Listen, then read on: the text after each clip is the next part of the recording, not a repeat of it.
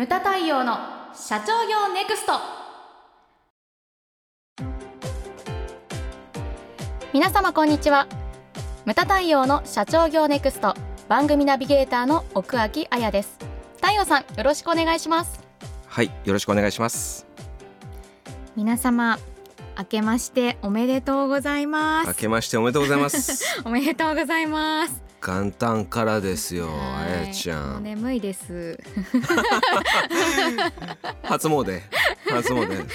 睡眠は大切とやったじゃないですか。ありましたね。はい。あこれねあの本日は2020年の1月1ー日2020-0101はい。そしてですね、はい。このポッドキャスト101回なんですね。おー。101です 2020-0101-101揃いますね。揃いますね。そうですね。101あのハセディははい。プロポーズ。死にポッドキャストは死にませんとかわけわかんないこと言ってましたけれども。まあねこれお聞きになってる方はですねなダルメシアン？ワンちゃん、はい、はい、やっぱり101匹ワ101ンちゃん。匹ワンちゃんですよ。そうですよ。あれってディズニーだよね。ディズニーです。はい。はいだ今年はえっ、と寝年ネズミ。はい。私はネズミ年なんですね。おーよ年男ありがとうございます。でさらにですね私の全然関係ないな。11月18日はミッキー・ミニーの誕生日なんですよ。はい。プラス？プラス？え誰かいた？えいないそう。そうだからそうそう。僕にとっては、ね、やっぱりディズニーなんですよ。なるほど。決して死にませんじゃないんですうんうよ。んうん、はい。ここんなこと言ってたらあっという間に時間経っちゃうね。そうですよ。はい、今回のテーマなんですけれども、あやちゃん。はい。今日はですね1月1日ということで、はい。経営目標設定。あはい。いいですね。1月1日っぽい。1日ですから。はい。いやちゃんとい。ちゃんと打ち合わせをしてこうなって。すごいすバカにしてる。D どうするか。ガッツポーズをしてますけれども、はい。経営目標設定のはい8項目というタイトルではい。やっていきます、ごい。はい言っとこう。最初から言っとくけれども8項目出します、はい。で8項目全部やれってことではないんですよ、あなるほど。うん、その中からはい。今年はこれとこれ。お優先順位なんですよ。で、はいはいはい。2つピックアップしてそれを頑張ってくれと。あ二つでいいんですね。はい。はい。それがだからどこ自分が引っかかるのなかるほど。ここなんですよね。はい。はい。ということです。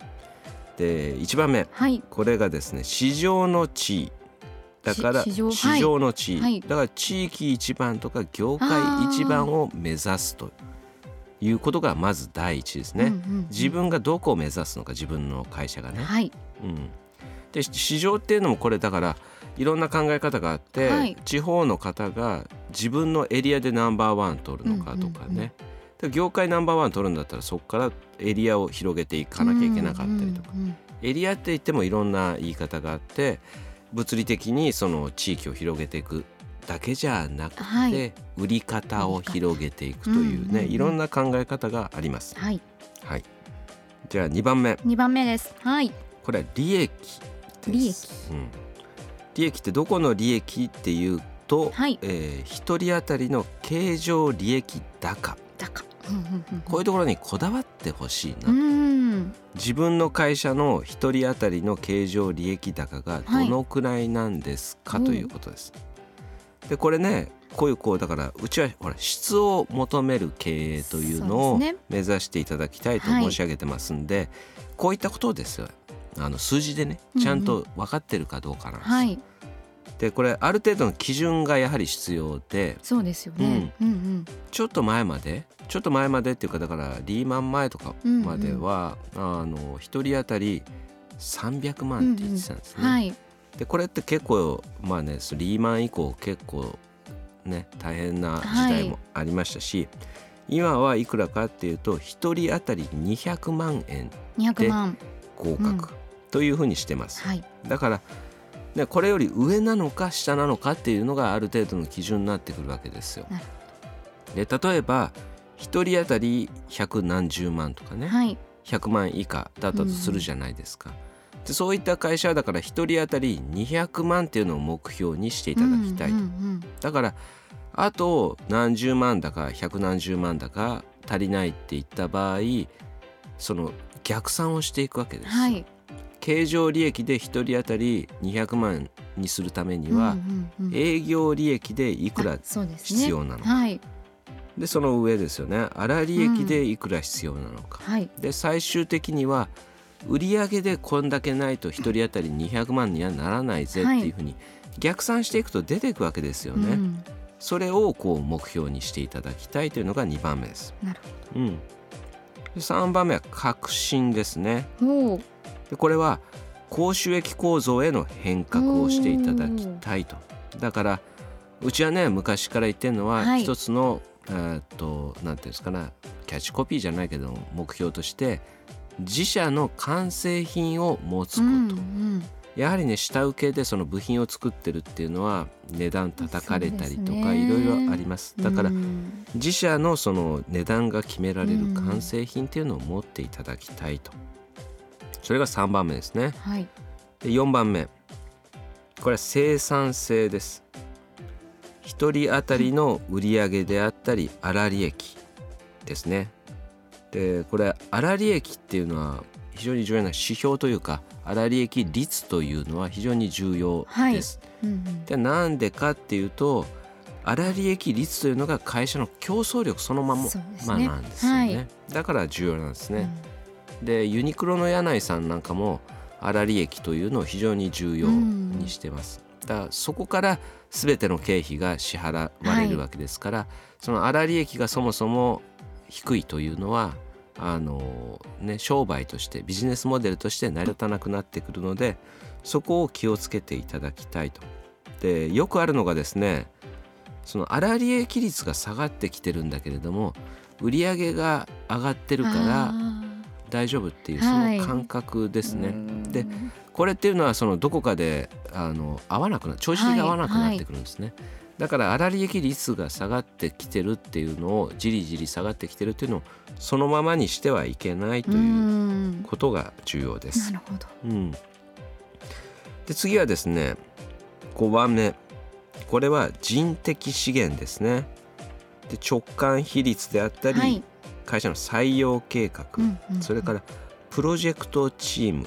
うん。うんフラットフラットっていうふうに言ってますけれどもその物理的に難しいじゃないですか。うんそうですよね。そのうん。あるものをそのフラットにしろっていうのね、うんうん。役職があったりとか。でも役職とかがあっても部署があっても、まあ、あのフラットっていうのはできると僕は思うんですよね。はい。あの少人数制度うちなんていうのはね30人弱の会社ですけれども、そのいろんなこうプロジェクトっていうのを走らせたりするじゃないですか。はい。このねポッドキャストとかもそうじゃないですか。そうですね。これは最初ほぼ最初ですよね。3人でやってると。で僕が推奨するのはその5人から10人ぐらいのね、うんうんうん。各部門から23人ずつピックアップしてきて、はい。でその中で役所重要なのは役職も性別も関係なくて一つのプロジェクトを回す、だからこのプロジェクトをいくつも回すことによって組織がフラットになっていくわけです。うん。だからそうなんです。実際のだから組織図とは別のところでねはい。違うものを動かしていく。だからそういったものってやりようがあると思うんですよね、スピード感とかね、うん。垣根を越えるとかはい。そういったものが重要になってきますね。それから6番目物的資源。これは原材料であったり、はい。固定資産であったり設備投資、まあね業種によって固定資産が必要とかね。設備が必要とかありますけれども、はいはい。でもなんだろうなあらゆる、えー、と業種業態に言えるのは原材料が上がってきてるよねとか、はい。何でも発送費だうん。梱包費だ、ね。資材費だ。あと、うん。ね、うちの姉妹会社なんていうのは印刷やってますけれども、紙代が上がってきてると、うんこうこういったものをだからそのままにしておいてはダメでね、はい。片っぽで上がってるわけですからじゃあその上がってるものを価格転嫁できるのか、うんできないのであれば違うところで別のものを削減しなきゃいけないわけじゃないですか、そうですね。そういったものを計画的にやっていくっていうことですね、はい。で7番目。はい。これが資金ですね。運転資金。ははっとしてますから 運転資金それから投資資金ですね、うんこれはねまあ個人の財布も一緒ですよね。うんはい。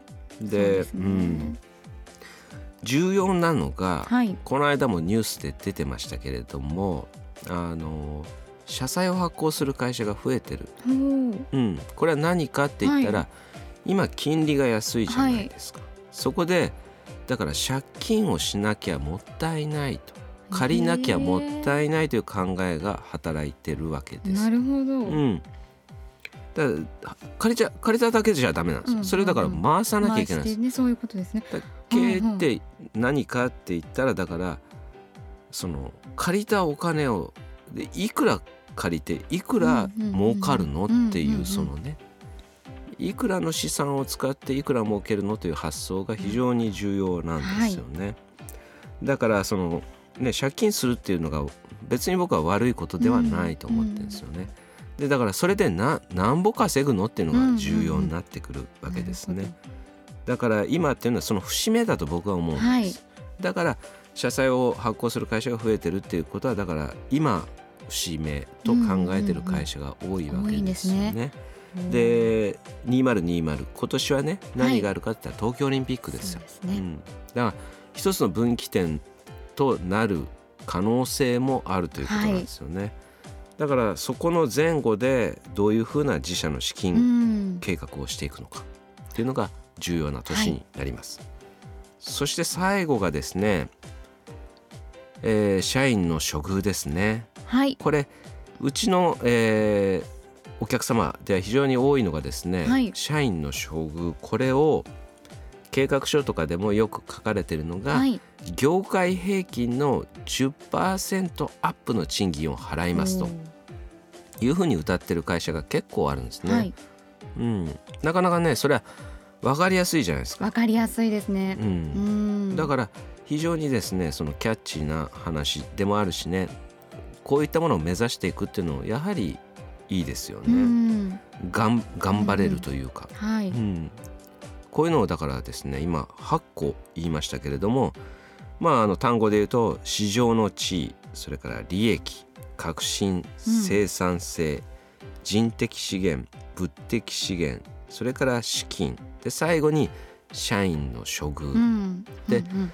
一番最初に言いましたけれども重要なのはこの8項目全部やろうなんて言ってもできないんですよ。うん。難しい。うん。だから優先順位をつけうんうんて上位2つこの中から2つ選んで今年はこれとこれをやっていくぜっていうのを決めていただきたいんですよね。はい。でそれを決めるそしたらそれを発表する。はい。それが覚悟にもなるし、ね。社員への約束にもなるわけじゃないですか。はい。だからですね、えー今回、え1回目ですけれどもお2020あの経営目標設定の8項目。はい。この中でですね2つを選んで今年2020年、えーチャレンジをしていただきたい。そのように思います、えー本年もよろしくお願い申し上げます。たします。ムタ太陽の社長業ネクストは全国の中小企業の経営実務をセミナー書籍映像や音声教材コンサルティングで支援する日本経営合理化協会がお送りしました。